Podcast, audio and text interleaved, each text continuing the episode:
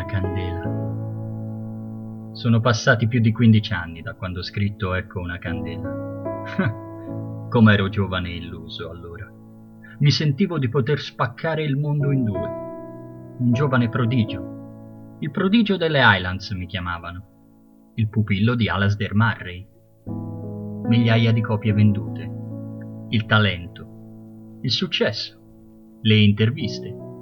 I soldi tutti che facevano a gara per conoscermi. L'attico a New York, via dalla Scozia per fare la bella vita nel nuovo continente. Le donne, tutte quelle donne. Tutte quelle donne in cui ho cercato sempre la stessa, sempre la stessa donna, splendida, bellissima, la donna scarlatta, con i suoi capelli rossi. La sogno la desidero. Ne ho bisogno. A volte ho creduto di trovarla, ma mi sono sempre illuso. Il talento, il successo, i soldi, la bella vita. E poi la crisi, la depressione, la bottiglia. Ho creduto di poter ritrovare il genio in fondo alla bottiglia ma non arriva. Non arriva mai. La pagina rimane sempre bianca. Sono sopravvissuto 15 anni fingendomi qualcuno che non sono, prostituendomi con editoriali, recensioni, storie brevi, sempre promettendo a tutti che il grande capolavoro dopo Ecco una candela era dietro l'angolo, che stava per arrivare, e sempre con la paura di voltarlo, quell'angolo mi ritrovo a recitare la parte dell'artista decaduto, del genio impolverato, oscurato dall'ingombrante ombra di me stesso e del mio capolavoro passato, dall'imbarazzante successo materiale di quell'idiota di mio fratello, George. Solo Alasdair non ha mai rinunciato ad incoraggiarmi. Continua a dirmi di provare, di non arrendermi. Continua a credere in me o almeno continuava. Sono settimane che non lo sento. L'altro giorno mi ha telefonato quell'avvocato, quel, quell'Usquart. Mi ha convocato ad Edimburgo. Dice che ha qualcosa per me. Qualcosa che a quanto pare mi ha lasciato Alasdair. Usquart ha detto che... che è sparito. Così, nel nulla. Quel vecchio pazzo gioca a fare l'eremita, di sicuro. Se ne sarà andato a rintanarsi da qualche parte, nel nord della Scozia. Ma Edimburgo mi farà bene. Sì, un cambio d'aria non può che farmi bene. Come si dice? Un ritorno alle origini.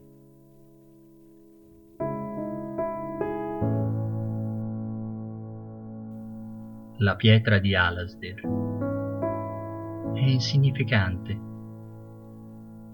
uno scrigno tanto elegante per un pezzo di roccia, piena di creste volute, circonvoluzioni, pieghi e membrane, come, come un organo.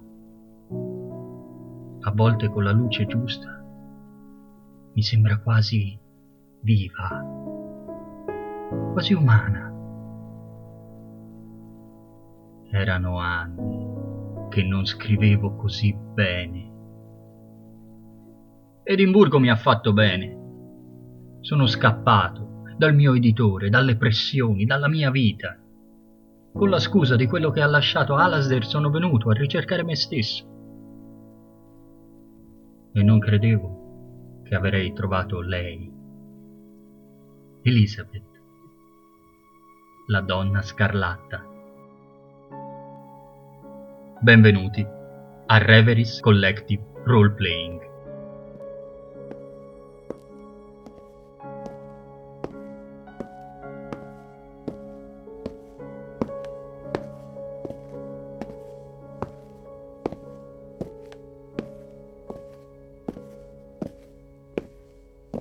Cominciamo la nostra storia con eh, tu, Richard, che stai tornando a casa dopo una serata fuori con Elizabeth e eh, stai ripensando al tuo rapporto con lei. La conosci soltanto da circa un mese, ma ne sei follemente innamorato. State uscendo insieme quasi tutte le sere, se non tutte le sere, anche se ancora vivete separati. Lei gestisce un, un teatro nel centro che dà spettacoli tutte le sere, è la proprietaria del teatro, la direttrice della compagnia, quindi è molto impegnata nella sua attività, ma tutte le volte che può anche lei ti frequenta e il vostro rapporto sta andando molto bene. Questa è la cosa più positiva che c'è nella tua vita ultimamente, perché hai difficoltà a concentrarti sul tuo lavoro e il libro che stai cercando di scrivere va molto meglio da quando sei a Edimburgo, va molto meglio quando ti fermi nel tuo appartamento, nel tuo studio, siedi alla tua scrivania, fissi quella strana roccia che ti hanno lasciato ma va sicuramente molto più a rilento del lutto. Sei preoccupato di non riuscire a rispettare la scadenza che la casa editrice ti ha dato. Oltre a questo, c'è qualcosa di estremamente strano ed estremamente spiacevole che ti tormenta da circa un paio di settimane. Diciamo due volte alla settimana, tre volte alla settimana vieni svegliato nel cuore della notte dal telefono. Il telefono suona, tiri sulla cornetta. Le prime volte hai sentito dei rantoli, dei respiri pesanti, quasi bestiali. Ultimamente stai cominciando a sentire delle parole. È qualcuno che borbotta, che dice qualcosa di pure. Vattene via. Lasciaci e poi riattacca. Ah, ultimamente le ultime telefonate stanno facendo anche delle minacce. Senti parolacce, senti grugniti, inviti a lasciare la città. Stai pensando a queste cose mentre torni nella, nella casa, nel tuo, nell'appartamento che ti hanno lasciato i, i tuoi nonni L'appartamento è estremamente elegante. Un tempo eh, era un ospedale, è un complesso costruito per essere un ospedale che eh, agli inizi del Novecento è stato convertito in appartamenti di lusso e occupa il lato settentrionale e quindi guarda a sud e ha luce tutto il giorno sui Meadows che sono il grande parco del Edimburgo centrale. Siamo a tardo ottobre, quindi questo vuol dire che fa buio molto presto. La città inizia a sonnecchiare verso le 5 e alle 6, escluso pub e ristoranti, è assolutamente tutto chiuso. Tu hai passato la serata con Elizabeth al suo teatro. Che ore sono adesso? Sono, sono le, 11, le 11 di sera. Ci siamo attardati a chiudere il teatro.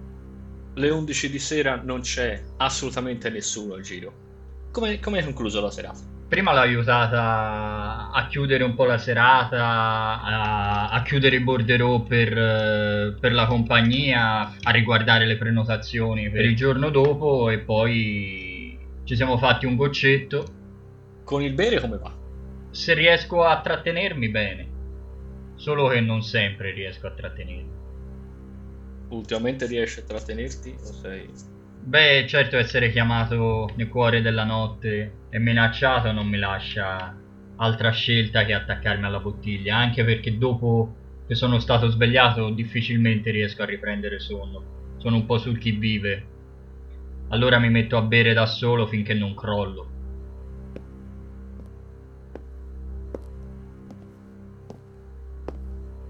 dal teatro Mondo che gestisce Elisabeth al tuo appartamento sarà una ventina di minuti a piedi il, il teatro è lungo una strada molto trafficata e devi tagliare dietro delle stradine secondarie per raggiungere il limitare dei Meadows.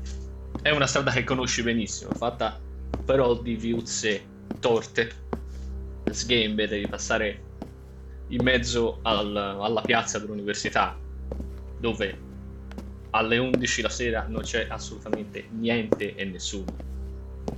I tuoi passi risuonano sul selciato della piazza dell'università. Sei un po' sul chi vive. Le continue telefonate notturne ti hanno lasciato ovviamente comprensibilmente preoccupato, forse leggermente paranoide. Ti sembra di vedere con la coda dell'occhio una figura che a distanza ti sta seguendo. Ci sono luci qua. I lampioni sono molto bassi e proiettano una luce molto localizzata, giallastra, che dà un po' un senso di malato a tutte le strade. Devi passare fra queste viuzze, sotto a degli archi, devi tagliare per del, delle gallerie fra un, una strada e l'altra. C'è un androne che devi attraversare, quindi non tutto è illuminato. Ti viene naturale di pensare che se qualcuno veramente ti stesse seguendo, non sarebbe poi così difficile nascondersi alla vista. Mi fermo sotto il primo lampione che trovo. Ti fermi, vedi una figura in lontananza sbirciare da dietro uno di questi androni. Ti sembra una figura grande, grossa, dai per scontato che sia un uomo. Indossa un cappotto lungo e pesante, con una specie di impermeabile, e un grande cappellone. Alzo lo sguardo, le fine- finestre sono, sono, già tutte... Non tutte, Qual- qualcuna delle finestre è ancora... è ancora illuminata. La figura si è fermata ora. Ti sembra quasi di non scorgerlo neppure più. Quanto manca al prossimo lampione, per esempio? 30 metri. Gli faccio correndo. Ti lanci correndo fino ad arrivare all'altro lampione.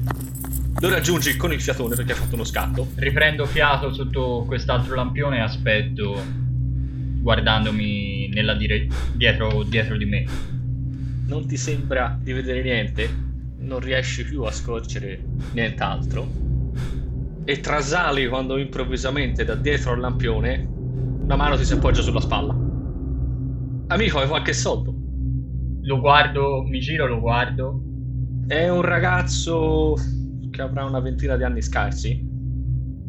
È estremamente magro. È estremamente sporco. Ha i capelli e la barba lunga, completamente arruffati. Gli do. gli do un pound. Cacci la mano in tasca e gli lasci una manciata di monete. Ti tocca di nuovo la spalla. Senti l'alito che è terrificante, sa di alcol di bassa lega. Grazie amico. Passa una buona serata, eh. Hai visto qualcuno da queste parti? Qualcuno, un tipo grande con un cappello? Sembra, mi sembra di no. Però se hai qualcosa che mi possa mettere addosso, cominci a fare, cominci a fare freddo. No, io ho solo, ho solo i miei vestiti. Ti ringrazio. Grazie a te. Certo. E ha affretto il passo. E continua a rimanere un po' sul che vive. A volte con la coda dell'occhio ti sembra di vedere delle figure appostate dietro i cassonetti o dietro agli angoli. Ti sembra di vedere qualcuno che ti segue. Quando raggiungi il limitare del parco, che non è particolarmente lontano, ci sono delle persone che dormono nel parco. Ci sono i chiari segni di accampamenti con scatole di cartone, sacchi a pelo e figure che si aggirano nella notte. Continui a avere la sensazione che qualcuno ti sta seguendo. Ci sono filari lungo i viali. Hai il timore che qualcuno si possa appostare dietro a questi alberi. Cerco, diciamo, di farmi coraggio e, e richiamo alla mente l'immagine della donna scarlatta per, per farmi coraggio e per eh, distrarmi, diciamo, da, dal timore. La donna scarlatta è una figura che non sai riflessi neppure bene quando hai sognato, quando hai immaginato la prima volta. E immediatamente questa figura mitologica, onirica, immediatamente si mischia la figura di Elizabeth.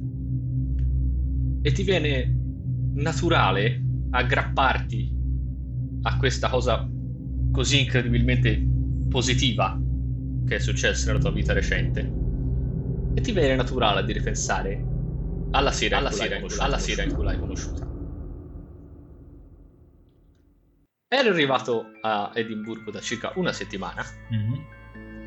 Eri recluso nel tuo appartamento a contemplare quella pietra e a lavorare sul tuo libro. Ogni tanto uscivi e ti è capitato per mano un volantino. Grande riapertura Teatro Mondo. Stasera Eschilo, Agamennone. Dietro il volantino c'è una piccola, eh, breve storia del teatro mondo che riapre stasera dopo 15 anni di chiusura. Scopri che questo teatro, aperto come un teatro all'inizio del Novecento, con il nome di eh, Teatro Vittoria è diventato poi un cinema con il nome di Cinema Odeon e poi è stato rilevato dalla famiglia Seymour che l'ha riportato a teatro. È improvvisamente chiuso, il volantino non spiega perché, e evidentemente riapre stasera con una tragedia greca. Sorpreso da questa scelta, decidi di andare.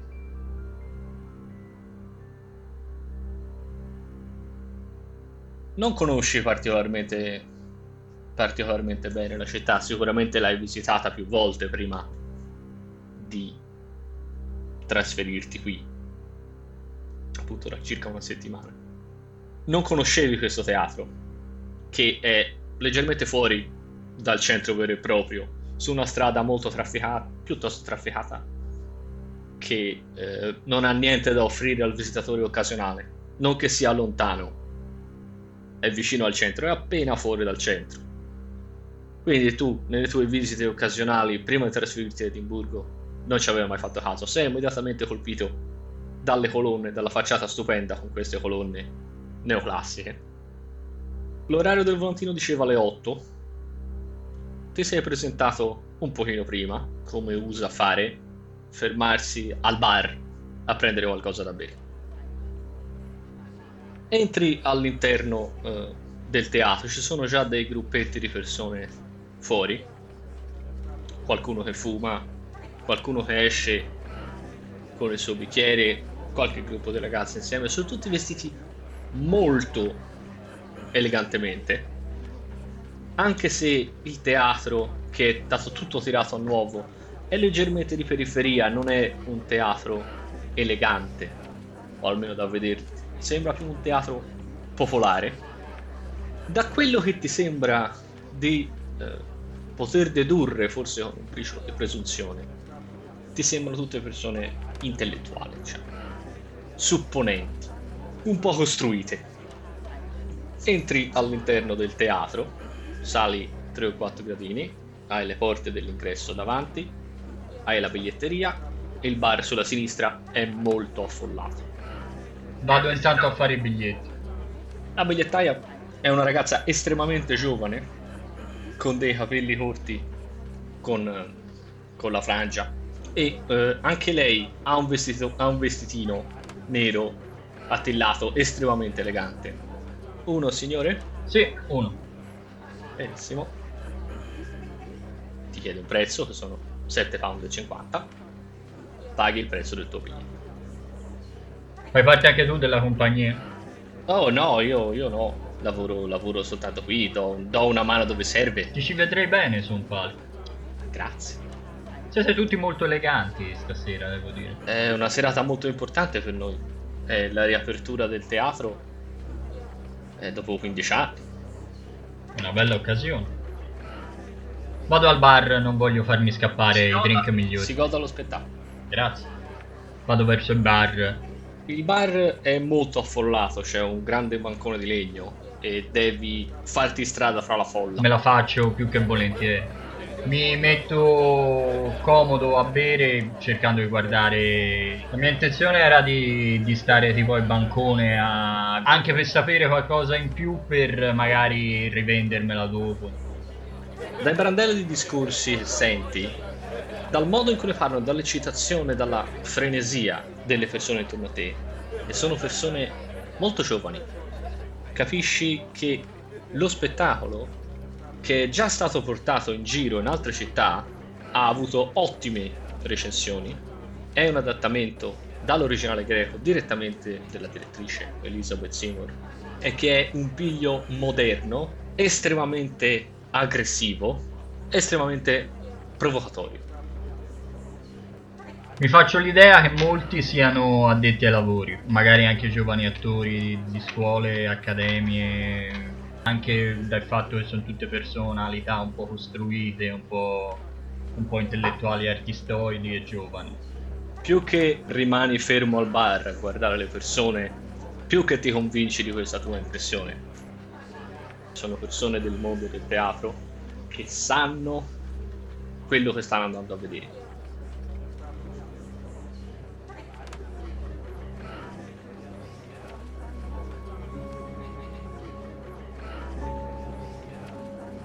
Mentre sei al bancone impegnato ad osservare la gente. Qualcosa dietro al bancone del bar attira la tua attenzione e rimani fermo, sbigottito, perché da una porta di servizio, dietro, vedi, vedi entrare la donna più bella che tu abbia mai visto. Dimostra una trentina d'anni, indossa un vestito da sera nero, elegantissimo, ha una cascata di capelli rossi che ha lasciato sciolti sulla schiena nuda chiamato a sé il ragazzo che lavora al bar, ci sta parlottando.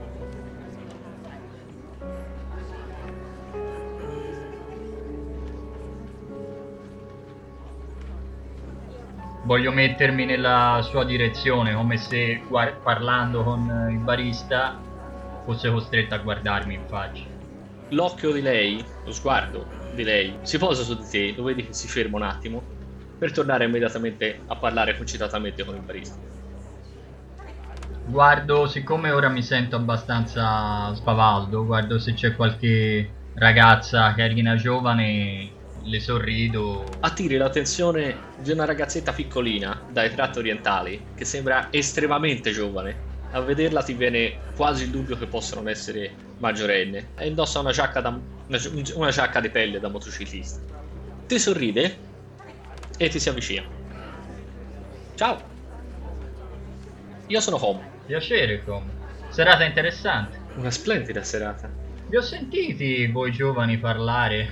Siete tutti molto eccitati per, per questo Agamennone. Come mai? Beh, è una grande tragedia. Questa particolare versione di Elizabeth ha avuto recensioni entusiaste. Sì, l'ho sentito dire. Cosa ti aspetti da questa serata? Mi aspetto di essere scossa, mi aspetto...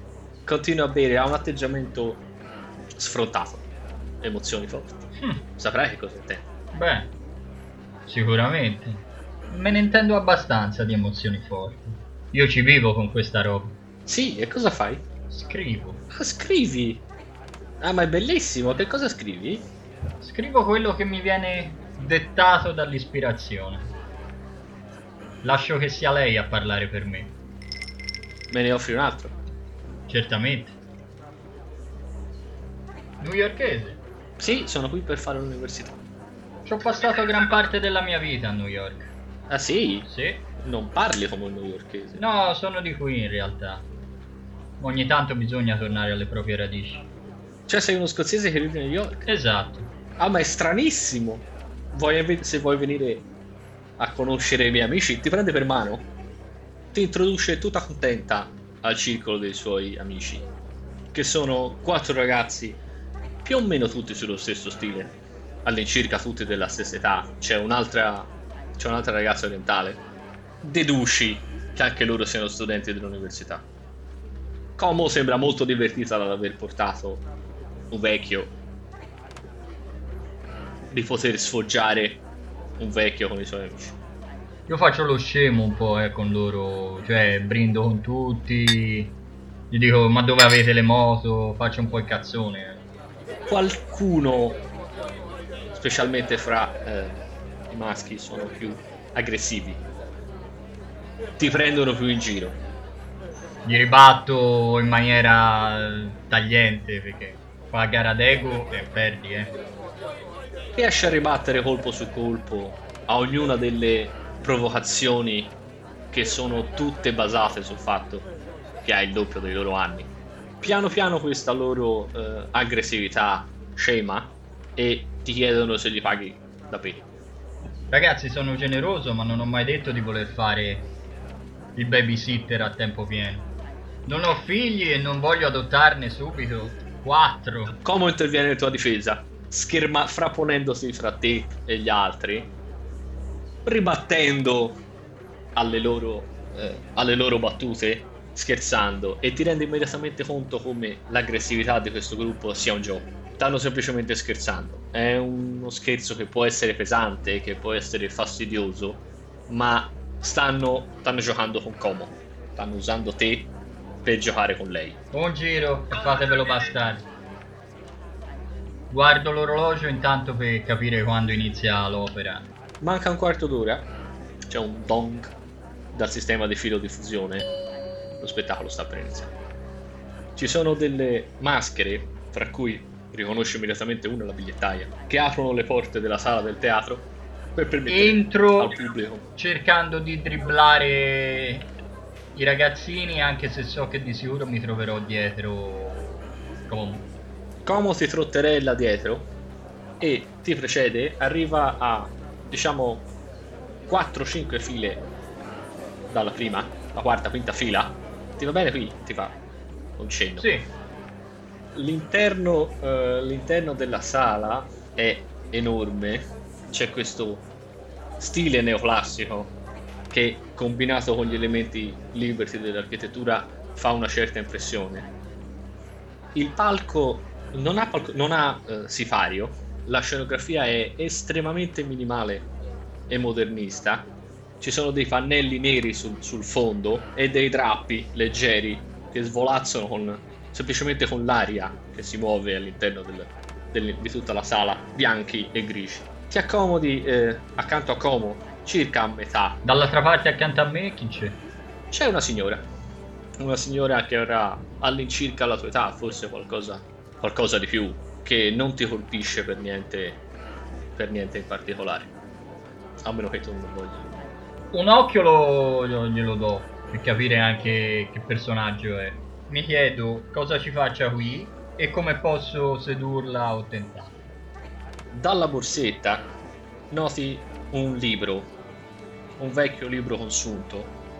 Non riesci a leggere il titolo perché non riesci a- a leggere quelle lettere, ma le riconosci che sono in greco. Ti dà l'idea di essere un insegnante, forse, Mm. o un intellettuale. La costola del libro non ha un sottotitolo in inglese, è in greco. È un'edizione vecchia, quindi ti dà l'idea di essere una professoressa, un insegnante, un intellettuale, qualcuno su cui tu possa fare leva con il tuo intelletto. Mi giro, le sorrido non in maniera invadente e le faccio... È la versione originale della tragedia? Beh, questa è un arrangiamento moderno di. No, no, intendevo quello che si è portato dietro lei. Ah, questo? Lei ha già avuto modo di vedere lo spettacolo? Questo spettacolo no, volevo vederlo a Londra quest'estate ma non ne ho avuto occasione, quindi sono molto contenta che sia arrivato fin qui. Poi, se la signorina Seymour ha riaperto questo splendido teatro, ti fa un gesto per, per indicare la sala, possiamo sperare che lei e la sua compagnia abbiano piani di rimanere qui in pianta stabile. Lei la conosce? No, non ho mai avuto questo piacere. E la signorina Seymour è anche nel cast? No, lei no.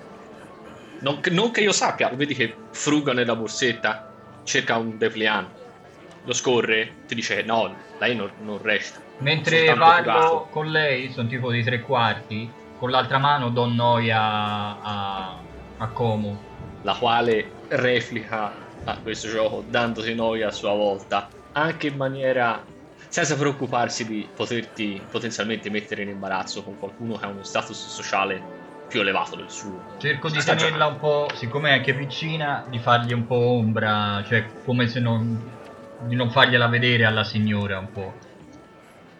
Beh, è una bella edizione comunque. Continuo a parlare del libro. La mia? Sì, eh, se la vuole, se la vuole. Lei legge il greco? Beh, ho una certa dimestichezza con le parole e con i libri. Sono uno scrittore. Richard McKinney. Ah, sì? Vedi che la signora rimane un attimo Mm. ferma a pensarci. Ha già sentito questo nome da qualche Mm. parte. E finalmente si ricorda. Ma certo, certo, sì, lo scrittore, certamente. Nonostante sia passato tanto tempo da quando, da quando hai pubblicato il tuo libro, è passato molto tempo. Lei non ci ha messo molto a ricordarsi del nome. Ti fa un sorriso ampio e lo Mm. vedi che è sinceramente impressionato. E lei è? Mary Strannon. Piacere di fare la tua conoscenza, me. Ti occupi? Sono un insegnante. No. E insegna greco? Insegno all'uni- insegno, insegno, ho insegnato, sì, ho insegnato lettere classiche. Adesso insegno lettere moderne. E inizia lo spettacolo ancora? No, però le luci si stanno già spengendo un po'. Le luci sono a mezza sala Mm. e lancio un'occhiata al, al tuo orologio. Non manca molto, manca un paio di minuti. Guardo chi c'è accanto a lei, se è sola. No, c'è una. c'è un'altra signora più o meno della stessa età. Dai per scontato che sia un'amica. Sì, sì, ecco, non c'è, persona. non c'è il marito, ecco. No, non c'è mai. C'ha la fede? No. Posso, posso riprendere, posso riprendere il libro? Sì. Fa per riprendere tutto dalle mani? Anche lei ha dato un'occhiata, dato un'occhiata all'orologio, vede è l'ora di... Glielo do sfiorandole anche la mano. Lei si ritrae, guarda in basso, fa finta, fa finta di niente, rimette il libro nella, nella sua borsetta. E la luce si spenge.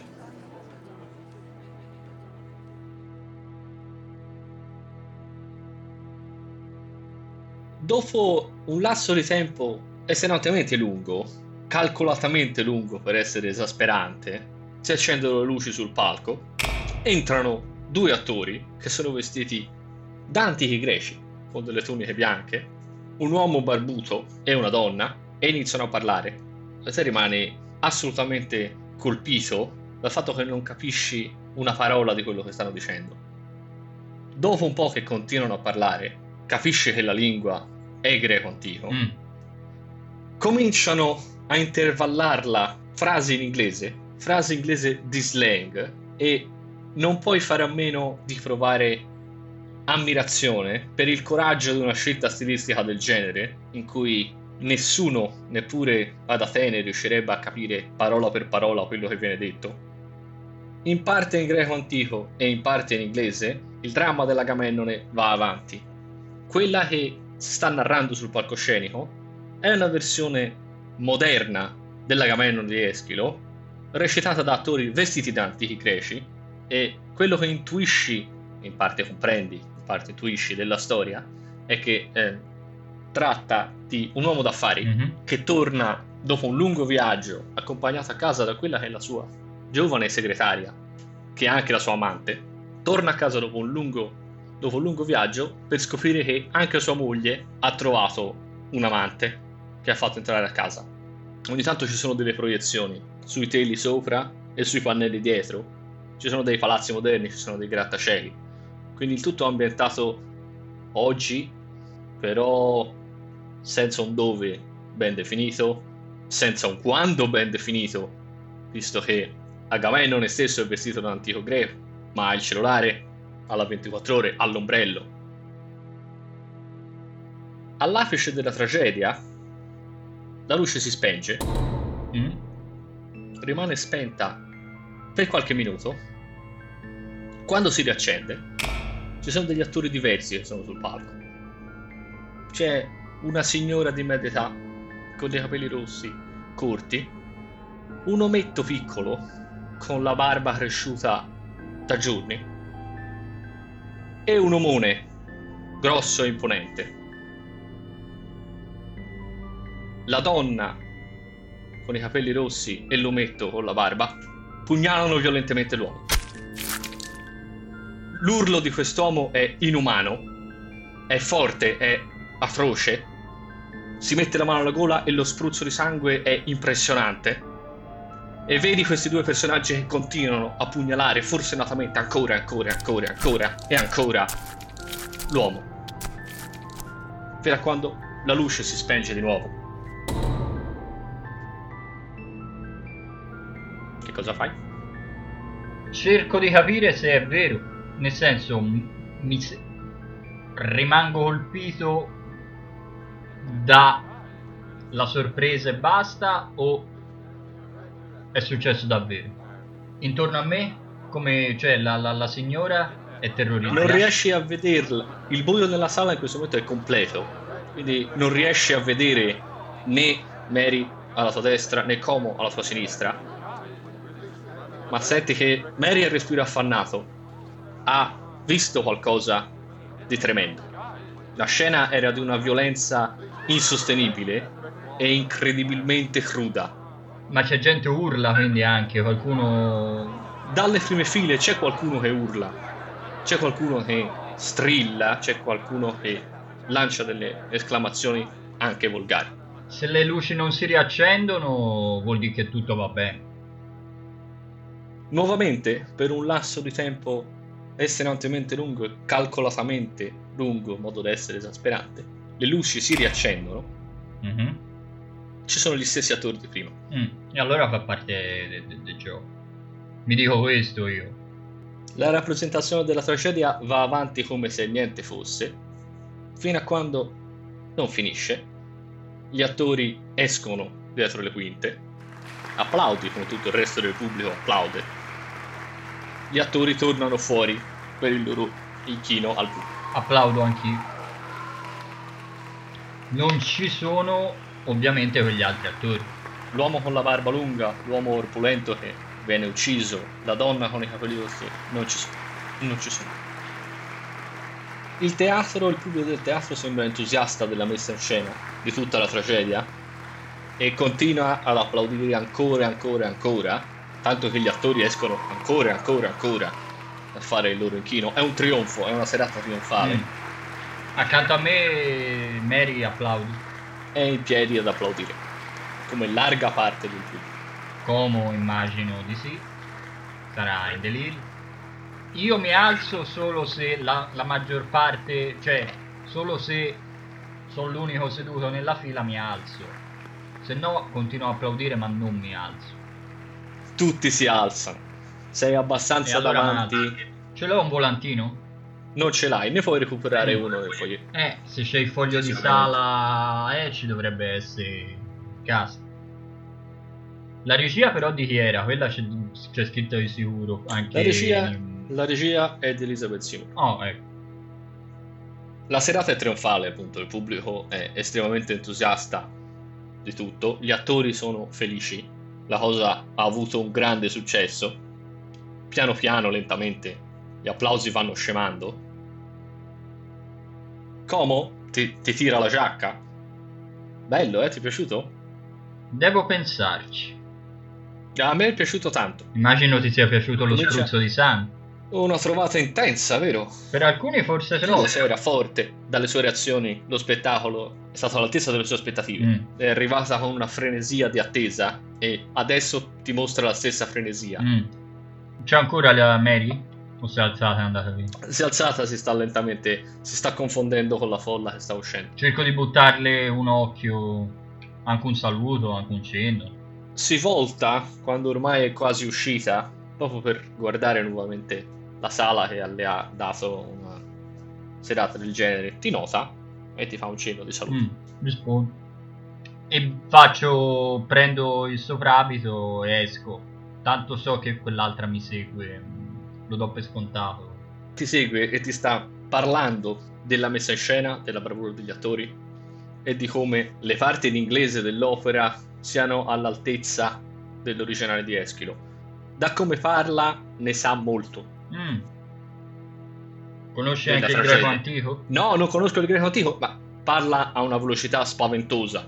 Da quanto ti dice, ti sembra di capire che sia una studente di teatro. Che abbia cognizione di causa in quello che sta dicendo. Ma studi per diventare attrice o per... eh, Letteratura, mm, letteratura? tesi in letteratura qui all'università. Beh, da, da come... Da questo e le tocco la giacca non avrei mai pensato a una studentessa di lettere. Ora si, si volta, ti fronteggia con le mani sui fianchi e ti dice che non dovresti mai giudicare dalle apparenze. Vero? Ti fa la linguaccia. So che tutta la compagnia darà una festa dopo. Vuoi venire? O sei troppo vecchio per questo genere di cose? Non sono vecchio per nessun genere di cose. Sicuramente non per una festa. Vogliamo andare? Certo. Si allontana un attimo per andare a recuperare i suoi amici, per parlottare con qualcun altro che conosce, che sembrano eh, contraccambiare il suo entusiasmo. In questo momento siete nel foyer, state più o meno seguendo la folla per uscire. State un... tu ti stai un po' attardando perché Como si sta attardando. Mi prendo intanto un volantino, cioè un- proprio un foglio di sala. Il foglio di sala è eh, semplice, è bianco. Anche lì il titolo Agamemnon Eschilo è in greco, è solo esclusivamente in greco. L'adattamento e la regia sono di Elizabeth Seymour. Il cast prevede quei 4-5 attori. Agamennone, Egisto, Clitennestra, Mm. Oreste. Non ci sono i nomi. Ci sono anche, sì, Mm. ci sono anche i nomi del, i nomi del cast. E il numero di- dei nomi può rientrare anche con Anche- quei tre... No, Eh, immaginavo. anche a una rapido non è un non ci sono molti personaggi il coro quello che nella tragedia originale è, è fatto dal coro è interpretato da un'unica persona quindi ti basta una rapida occhiata per decidere che il numero degli attori che hai visto sul palco e il numero degli attori scritti sul foglio Non corrisponde. non è lo stesso non corrispondono non è lo stesso Me lo tengo comunque. Me lo ripiego e lo metto nella giacca. Mi avvicino a, a Como per sentire cosa dice. E poi dov'è sta festa? Fra lei e eh, i suoi amici c'è entusiasmo, appunto. E senti che stanno facendo dei discorsi che non ti saresti mai aspettato da questo genere di giovani, molto competenti sulla messa in scena e sulla recitazione e sull'adattamento, su certe scelte stilistiche della scenografia o della minimale colonna sonora c'era. E tutti condividono lo stesso entusiasmo ti senti quasi un pesce fuor d'acqua perché non sei in grado di dare giudizi sul teatro moderno con tanta competenza come loro. Como si volta, sa che sei lì, ti sorride tutta contenta. Andiamo alla festa, vuoi venire? Sì, dov'è? È al Calab, qui fuori, qui vicino. Andiamo? Sono pronto. Non aspetta neppure che, eh, che tu gli risponda. Ti prende a braccetto e vi camminate fuori. Fate un 5 minuti a piedi, a quest'ora sono le 11 e mezzo. Arrivate a quello che è un normalissimo. La interrogo su, su quegli attori che ne- gli dico, vedi, non figurano su- sul volantino. È vero, è una trovata geniale. Forse non sono nemmeno veri attori. Hai notato le facce? Ma si conoscono altre opere di Elizabeth Seymour. Un talento del genere dovrà... Sì, ha fatto adattamenti shakespeariani, ha fatto. Penso abbia fatto diverse opere in greco dell'antico. Quindi non è, no- non è nuova a esperimenti del genere. Oh no, assolutamente. Nonostante sia giovane, ha un nome di tutto rispetto. L'hai mai critici conosciuto? la amano. No, non l'ho mai vista, ma spero di poterlo fare stasera. Tutte queste chiacchiere le fate lungo la poca strada che vi separa da quello che in realtà è un normalissimo pub. È grande e subito come entrate c'è un cartello con scritto riservato festa privata. Quindi capisce immediatamente che tutto il locale è stato affittato dal teatro per la festa dopo la prima. C'è musica a un volume importante, forse troppo per i tuoi gusti. Anche qui c'è un grande bancone di legno. I tavoli sono stati tutti ammassati lungo la parete per fare più posto. Dal fondo della sala ci sono delle scale che portano al piano superiore e i corridoi per i bagni. Non siete i primi ad arrivare, ma chiaramente si aspettano più persone. Beviamo nel frattempo? Offri tu, vero? Certo.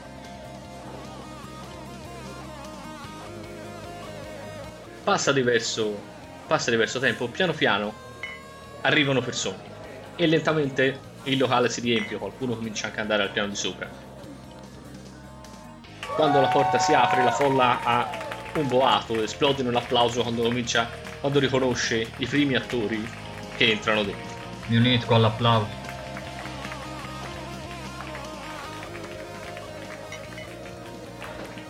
Rimani sempre con Diciamo Como, che il mio obiettivo è tenermela ancora finché non ho non mi sono avvicinato a, a cast e alla regista, insomma, avere questa voce anche di competenza mi... Pensi che sicuramente attaccherebbe il discorso con il primo attore o comunque con la prima persona che riconosce appena dovesse capitare a tiro e sta leggermente orbitando in quella direzione. La vedi che pieggia gli attori. Le do, le do spago e anch'io tendo verso di loro. Nuovamente la porta si apre e la gioia della gente del pub, che a questo punto è pieno, esplode quando entra Elizabeth Seymour. Il suo ingresso sorridente ti lascia paralizzato. È la donna più bella che tu abbia visto. Lo capisco che Elizabeth Seymour dall'accoglienza che riceve non può essere nessun altro. Elizabeth sembra quasi fendere la folla leggera mentre passa, la gente si scosta, c'è chi applaude, c'è chi le sorride, qualcuno le ha consegnato un gigantesco mazzo di rose. Tu non puoi fare a meno di fissarla come ipnotizzato e realizzi che è la donna scarlatta. È come se il tuo cuore si paralizzasse per un secondo nel capire che finalmente l'hai trovato.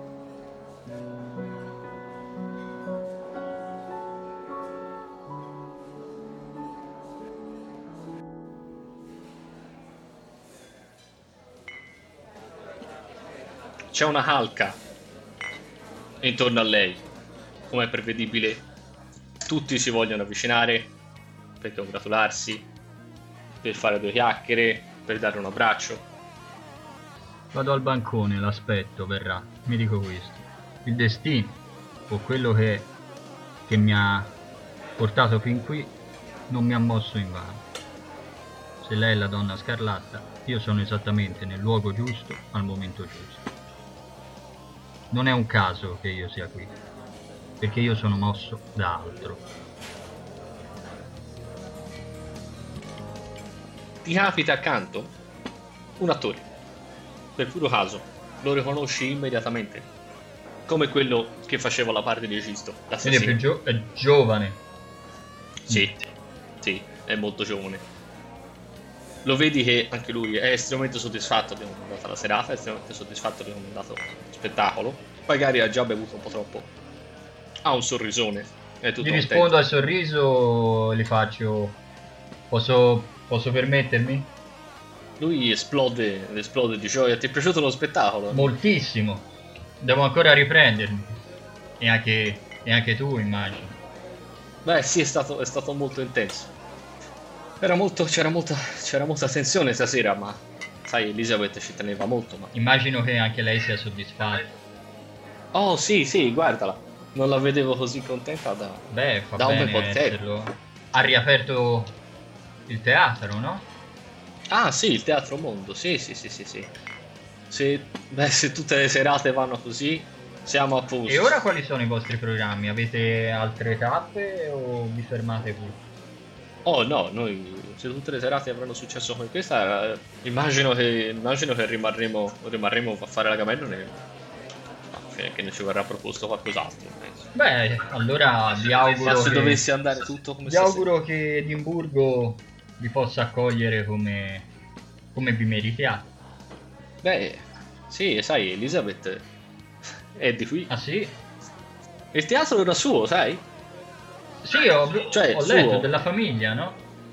Era della sua famiglia. Quindi è per questo che ci teneva tanto. Per lei è come una specie di ritorno alle Ma origini. che cosa buffa? Anch'io sono tornato alle origini venendo qui a Edimburgo. Io sono nato qui. Si è avvicinata? Quando si avvicina abbastanza, lui le fa un gesto tutto contento, facendole cenno ad avvicinarsi al bancone. Elizabeth, con questa, con questa sua travolgente bellezza e con questo suo disarmante sorriso, si avvicina al bancone. Lui sorride verso Elizabeth e questo è il mio buon amico. Scoppia a ridere perché si rende conto di non sapere come ti chiami. Beh, ma tu sei... Io faccio... Ma... eh, e, tiro fuori il volantino leggendo. Ma tu sei... Sul volantino c'è scritto Esisto, Demon invece dico, eh, dico palesemente il nome di quello più vecchio. Lui scoppia a ridere. No, Demon Right, amico, ti ho detto Demon Right, ce l'hai scritto lì. E è, è molto amichevole. La serata è andata troppo bene perché qualsiasi cosa la possa costare. Allora, tu sei Damon Wright, io sono Richard McKinnon. E lei, beh, non ha bisogno di presentazioni. Sorridendo, ti porge la mano. Piacere. Le faccio il baciamano È venuto a vedere lo spettacolo, le è piaciuto? moltissimo, sono ancora sconvolto. Che cosa ne pensa della... del greco? Che cosa ne pensa del greco? Beh, non posso dire di aver capito ogni singola parola, ma la commistione fra eh, greco antico e, e slang eh, è sicuramente perturbante. Poi anche questo non luogo molto interessante. Sì, bello, fatto perché ognuno possa vederci un pochino quello che vuole. Beh, non è forse questo uno dei- degli aspetti dell'arte. Lei che cosa c'è? Beh, ci ho visto due mondi in conflitto. Il mondo di oggi e il mondo di ieri, il mondo dell'antichità, che poi non sono neanche così distanti alla fine. E il mito è ovunque, anche nella banale storia di una segretaria e il suo capo. Gli archetipi vivono in noi. La vedi lei leggermente leggermente turbata quando dici, quando dici banale. È un attimo, è soltanto un'ombra che le passa sul volto ma si risolve immediatamente. Eh, beh sì, l'idea mia era proprio quella di fare... Sì, sì, sì, è così come ha detto lei, di riavvicinare, riavvicinare il mito a quello, al mondo moderno. Sì, no, ma infatti io ho usato il termine banale, ma intendo che è la realtà di, di tutti i giorni. Noi viviamo purtroppo in questa realtà. Per fortuna esiste l'arte. Sì, ecco, lo squallore della vita moderna, il grande mito classico. Lei che cosa fa? Me lo chiedo spesso anch'io. Diciamo che sono uno scrittore. Lei è uno scrittore. Ha scritto qualcosa, ha scritto qualcosa che conosco. Non lo so. Lo conosce? Ecco una candela. E lo vedi che anche molto più rapidamente di Mary al teatro. Il nome del romanzo che hai scritto colpisce, colpisce in pieno. Ti riconosce immediatamente e rimane sbalordita. Io pensavo di essere famosa, ma lei è più famosa di me. Beh, ormai si può dire che sia un lavoro di gioventù. È passato anni che... questo. Sì. Eh, Beh, queste cose, queste cose prendono tempo, non si scoraggi. No, no, Guardi me, in questo momento non dovrei, certo non dovrei essere io a dirla per primo, ma sono sulla bocca di tutti. C'è una punta d'orgoglio, ma Beh, vedi certo. che ha una fama che magari preferirebbe non avere, Mm, o che non le piace particolarmente essere al centro dell'attenzione, che quasi un po' si vergogna del successo che sta riscuotendo, ma che però innegabilmente, ovviamente, le fa anche piacere. Beh sì, eh, la serata è sua. Sua e dei suoi magnifici attori, ovviamente. Sono bravi, vero? Ma non ci sono tutti. Beh, sì, lei si volta, indica Demon che ha fatto tre passi più là, fa come per contarli. Sì, ne manca ancora, ne manca ancora qualcuno, immagino, guarda l'orologio, immagino che saranno ancora per la strada, dovranno ancora venire. O forse fa parte de- dello spettacolo. Dopotutto non sono neanche su, sul foglio di sala. Quei tre. Attori che non sono sul foglio di sala. No, mi riferivo a quella scena prima della conclusione, quando si sono accese le luci e c'erano tre attori completamente diversi che hanno assassinato Agamennone. La scena dell'assassinio di Agamennone. La scena dell'assassino di Agamennone le è piaciuta, eh? È molto forte. Beh, le, le, le avrà sentite le reazioni del pubblico. La prima fila era un po' sconvolta. Sì, beh, immagino, immagino che possa essere immagino che possa essere molto forte. Ci sono certe parti della critica che mi hanno accusato di essere fin troppo cruda. Che è qualcosa che io non riesco. che io non riesco a capire. Beh, e gli attori come l'hanno vissuta questa scena? Beh, gli attori fanno quello, quello che io dico loro di fare. E anzi, addirittura inizialmente era diversa. La prima idea di farla così l'ha avuta. L'ha avuta Wolf. E com'era la prima versione? Se posso. Mm, Era più blanda. Era semplicemente. Spengevamo la luce. Lo facevamo urlare. Era intensa, ma non era. Non riusciva a colpire così tanto. Beh, ora sicuramente è più d'impatto.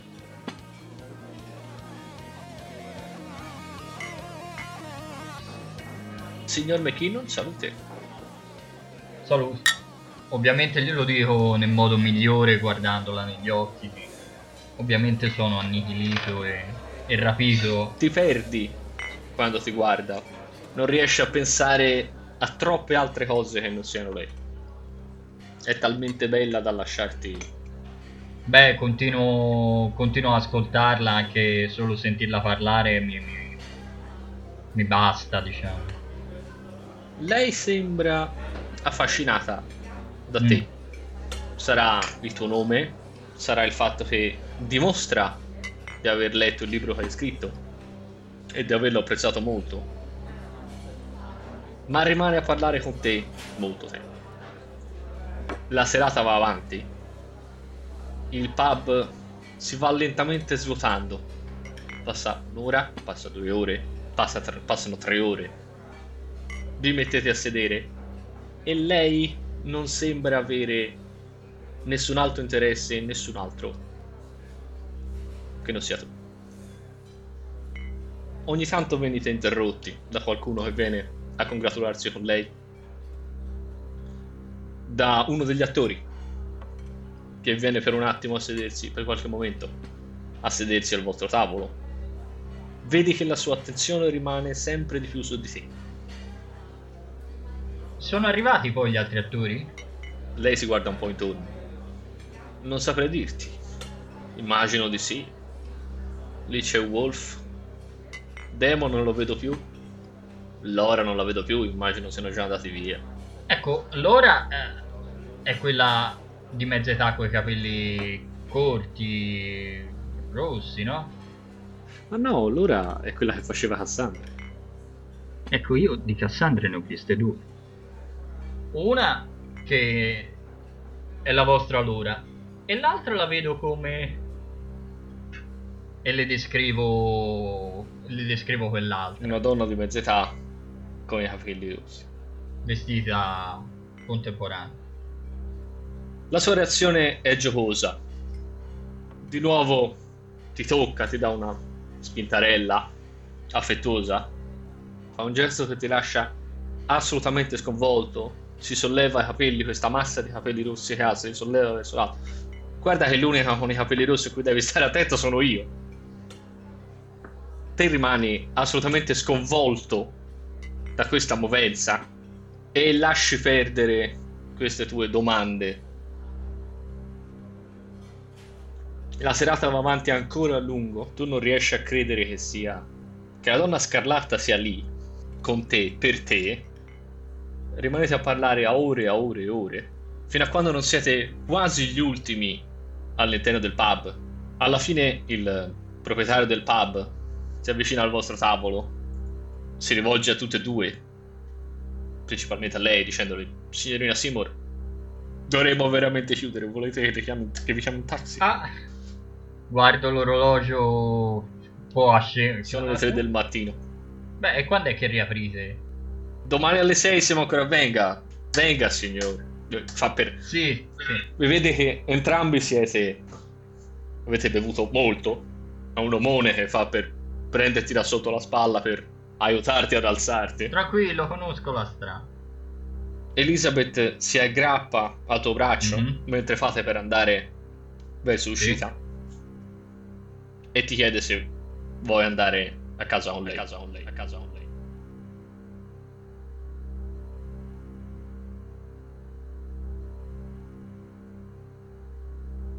Il ricordo della prima notte che avete trascorso insieme è l'ultima cosa che ti balena alla mente, un pensiero incredibilmente positivo Cioè, mentre stai tornando a casa. Entri nella tua strada, devi superare un cancello per entrare negli appartamenti. Stai digitando il codice che ti fa entrare nel cancello. mhm. Noti con una coda nell'occhio un'automobile bianca che stona molto su quello che è il posto perché è parcheggiata po' sopra il marciapiede. Mm. Ed è molto strano perché è una macchina. È una Fiat Panda. Bianca, piccola, vecchia, sporca. Non ha veramente un motivo di essere. Non l'ho mai vista prima d'ora. Non l'hai mai vista, non- è molto, molto fuori luogo. Mi muovo più velocemente, cioè... Sta cosa non è che mi faccia contento di vedere quella macchina. Mi sale la- l'agitazione. Ti sbrighi a digitare il codice che ti porterà all'interno. Mhm. Entri nell'androne del tuo palazzo. Fai due piani di scale per arrivare al tuo appartamento. E c'è un suono che ti lascia sorpreso. Subito dopo le scale, sulla destra, c'è l'appartamento della famiglia Willis. In che rapporti sei con loro? Buoni rapporti di vicinato, nulla di più. Ci sono Ryan e Claire, padre e madre di famiglia. Anche loro hanno all'incirca la loro età. Sono sempre molto gentili. E ci sono due bimbi, Ruth e Jordan. Di loro cosa pensi? Ma quanti anni hanno Ruth e Jordan? Ruth ce n'ha 11 e Jordan ce n'ha 9. Che sono già abbastanza grandi per farci un mezzo discorso, per, per leggere dei libri, ora non i miei, ma per la strada gli saluto. Se poi siamo usciti qualche volta tutti insieme, gli posso aver comprato i gelati. È successo qualche volta che tu sia uscito nei Meadows a fare una passeggiata e tu abbia trovato la famiglia Willis nel parco a fare un picnic? Ti ricordi di quella volta in cui Jordan faceva volare l'aquilone? Senza riuscirti e suo padre Ryan gli ha mostrato come fare. Ti sei fermato a bere un bicchiere di vino insieme a Claire in quell'occasione. E è molto strano però perché la televisione del, del loro appartamento è accesa, A quest'ora? la porta è chiusa. E la televisione è accesa. Ha un volume piuttosto alto, il che è estremamente strano perché a quest'ora di solito mettono i bimbi a letto alle 8. Mi affaccio alla porta anche solo per dirgli oh, abbassate il volume. E poi ora forse mi sento più al sicuro perché sono, sono a casa. Tocchi la porta Mm? e ti rendi conto che l'ingresso è rotto, c'è qualcosa che non va. Non è scassinato, ma il legno è scheggiato, come se fosse stata aperta con violenza. Corro, corro a- in, cama- in casa mia e chiamo, e chiamo la polizia a tempo, tempo zero quasi. Arrivi a casa tua, al tuo appartamento, che è in fondo al corridoio, e noti con orrore che la serratura del tuo appartamento è stata scassinata e che la porta è aperta. Mi fermo prima, tiro fuori il cellulare e... 999. Il telefono suona, Mhm. risponde un centralino. Emergenza? Qual è la sua emergenza? E credo che mi siano appena entrati in casa e anche la casa dei miei vicini è stata, è stata aperta. E non sono. Non ho avuto il coraggio di entrare in, ca- in casa, ma temo che ci sia qualcuno in casa mia. Lei è sicuro in questo momento? Non credo. Vuole che le mandi una pattuglia? Voglio che, veni- che mandiate qualcuno a controllare, sì. Non mi. non mi sento sicuro a entrare né in casa mia né in casa dei miei vicini e forse i miei vicini sono anche nei guai o può essere successo qualcosa a loro. Lei è sicuro di questa cosa, signore? Ci sono due porte che normalmente dovrebbero essere chiuse, che sono, che sono scassinate. Le mando, lei mi sembra, molto, mi sembra molto citato, signore. Le mando una pattuglia, Sì, grazie. così la farà stare più al sicuro. Il rumore della televisione della famiglia Willis a questo punto ti arriva distante, perché è al capo opposto del corridoio. Dall'interno del tuo appartamento non senti provenire niente. Però c'è la porta spalancata. C'è la porta socchiusa con chiari segni di effrazione. Scendo a- al pianerottolo a aspettare la polizia. Nel frattempo chiamo, chiamo Elizabeth.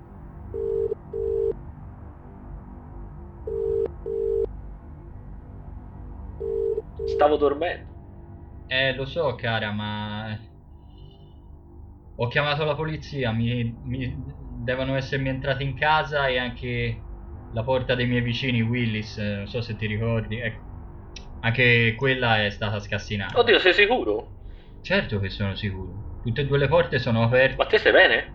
Per adesso sì, ma non mi sento di entrare in, in un appartamento che è stato forse svaligiato. No, perché sai, comunque in questa zona ci sono un sacco di tipi strani. Dai, vedrai, dai. Vedrai che non è niente. Aspetta la polizia, ti faranno tutte le scartoffie. Vuoi che vengano da te? No, no, non ti, non ti voglio disturbare così tanto. Ma sei sicuro? Sì, sì, tranquilla, ora non voglio che tu ti metta a camminare per i Midos D'accordo, senti. Aspetta che arrivi la polizia. Vedrai che va tutto. Speriamo che non sia successo niente. Vedrai che. Quando sei al sicuro, però, dopo mi ritelefoni, vieni da me, ok? Va bene? A dopo. Dopo una ventina di minuti arriva una volante della polizia che si ferma fuori del cancello, accostando l'auto poco lontano dalla panda. Mhm. Lei ha chiamato? Sì. Sospetto furto? Lei è proprietario di casa? Esatto, e guardate, prima lì ci stanno i miei vicini. La porta è aperta, la sentite la televisione a tutto volume? Uno dei due poliziotti tira fuori un taccuino e comincia a prendere un po' di note. Mhm. Quindi lei è il proprietario di casa, Sì, rinvenuto segni di infrazione, sì. Ah, ha visto, visto qualcuno, ha visto... Sì, ho visto qualcuno che forse... E anche la macchina lì fuori è la prima volta che la vedo. l'automobile lì fuori, dopo prenderemo la targa. Casa dei signori Willis, ha detto? Esatto. Uno dei due poliziotti si avvicina alla casa dei signori Willis, suona il campanello, al quale non c'è nessuna risposta. Mhm. Bussa un paio di volte, chiamando i signori Willis, ma non ottiene nessuna risposta. Fa per affacciarsi, entra dentro. Signori Willis, bussando, continuando a bussare per, per annunciare la sua presenza. Signori Willis, polizia. Signori Willis, tutto bene? Signori Willis, entra dentro l'appartamento dei signori Willis. Sei rimasto fuori con l'altro? Sì, e gli dico... Non so se nel frattempo può venire a vedere il mio appartamento. D'accordo. Ti segue? Vuole che entri prima io? Lo farebbe stare più tranquillo? Decisamente. D'accordo. Lo vedi che non che abbia l'aria di non crederti, ma Mm. ti sta trattando leggermente con sufficienza. Sei visibilmente scosso, Cioè, ma al contempo il tuo alito non è dei più raccomandabili mhm. e le situazioni che quest'uomo ha vissuto sono di questa resma qui. Viene chiamato ogni poco per questo genere di disavventure che poi si risolvono in un nulla di fatto. Guardi, le posso assicurare che se è un falso allarme farò di tutto per farmi perdonare. Non si preoccupi di questo, non lei non deve preoccuparsi di questo. Nota i segni di scasso sulla porta e cambia leggermente atteggiamento. Ora se vuole se vuole stare indietro, se ha paura, se vuole stare più tranquillo. Sì, sì. Lascio fare il suo lavoro. Senti un'imprecazione particolarmente volgare venire dall'appartamento dei signori Willis in fondo al corridoio. È un urlo, è un'imprecazione d'orrore e di spavento dell'altro poliziotto. E poco dopo senti quello che è entrato in casa tua, senti un suono orrifilante, un urlo di spavento puro e dopo un attimo questo poliziotto si scaraventa fuori nel corridoio piegato a metà, tappandosi la bocca, vomitando. Che cosa fai? Non ho nulla da, da, da dargli, ma cerco di dargli un minimo di conforto io, cioè gli metto una mano sulla spalla. Co- Cos'è successo? L'uomo è troppo turbato per poter parlare. Lo vedi che fatica, sta tremando, è bianco, è sudato fradicio, ha gli occhi sgranati e sta faticando. Faccio, faccio due o tre passi verso l'appartamento degli Willis per vedere se anche l'altro... Lo chiamo... Lo chiamo agente? L'altro agente esce, tenendosi con la mano sulla porta, bianco come un cencio. Lentamente si accascia al suolo, terrorizzato. Prende la radio e chiamare rinforzi. Allora aspetto che lo faccia. Lo fa tremante. Chiama la centrale, ma non riesce a completare la chiamata. Gli prendo la rice trasmittente. La chiamata sta andando. Agente 347. Agente 347, mi sente? È, è qui ma non può risponderle. È sotto shock. Qual è la situazione? Chi è lei? Sono Richard McKinnon, ho chiamato prima, ho chiesto un intervento per eh, due frazioni negli appartamenti ai, ai Meadows. Eh, temo che sia successo qualcosa. Entrambi gli agenti che mi avete mandato sono sotto shock. Quindi ciò che c'è nel- sia nel mio appartamento che in quelli dello- degli Willis Senti ticchettare di mani su una tastiera come se qualcuno stesse cercando di capire che sia questo Richard McKinnon che ha fatto una chiamata poco fa. credo che siamo di fronte a un omicidio. Come nostri agenti? Glielo ripasso, provo a... Dica una parola. Visibilmente sotto shock, sta sudando, ti strappa la trasmittente dalle mani. Centrale, ci serve la omicidi. Centrale, ci serve la omicidi. Mandate un'ambulanza, ci serve qualcun altro. Ti volti a vedere l'altro poliziotto in fondo al corridoio fuori dal tuo appartamento che a questo punto è svenuto. O almeno sembra esserlo. Non dà segni di muoversi, se non qualche leggera convulsione. E vieni preso da un pensiero terrificante. Se tutte le chiamate che hai ricevuto e tutte le minacce e quelle voci che rantolavano e quella figura che sei sicuro a questo punto che ti stava seguendo stanotte, quella figura grande con quel cappotto, quel cappellone, e se e se volessero la pietra? Sei travolto dall'impulso di entrare nel tuo appartamento a vedere cosa possa essere successo alla pietra. Entri tremante nel tuo appartamento, schiudendo la porta con la mano. So salotto- subito dov'è l'interruttore, lo faccio per accenderlo. L'interruttore lì sulla destra, lo accendi, si accende immediatamente e ti maledici per averlo fatto. Al tavolo da pranzo ci sono quattro corpi decapitati che sono stati sistemati grottescamente sulle sedie, diritti, legati in modo da essere davanti a una tavola apparecchiata. Non puoi fare a meno di far settare lo sguardo da una figura all'altra. C'è un corpo maschile a capotavola, decapitato. C'è un corpo femminile senza testa alla sua destra. Ci sono due bambini decapitati. Non puoi non pensare alla famiglia Willis, a quella volta che li hai aiutati a far volare l'aquilone, a quella volta che hai bevuto del vino insieme a Claire lì al parco. Fai settare lo sguardo da un corpo a un altro, quando all'improvviso la tua attenzione viene catalizzata dal divano. E il tuo divano è lordo di sangue. e su ognuno dei cuscini ci sono le teste di Claire, di Jordan, di Ruth, di Ryan, con gli occhi sbarrati e la bocca tappata da un nastro adesivo argenteo, l'espressione assolutamente terrorizzata che stanno guardando la televisione. La televisione è accesa, ma dà soltanto l'immagine statica. E qualcuno ci ha dipinto sopra con il loro stesso sangue. Sta alla larga da Richard Seymour.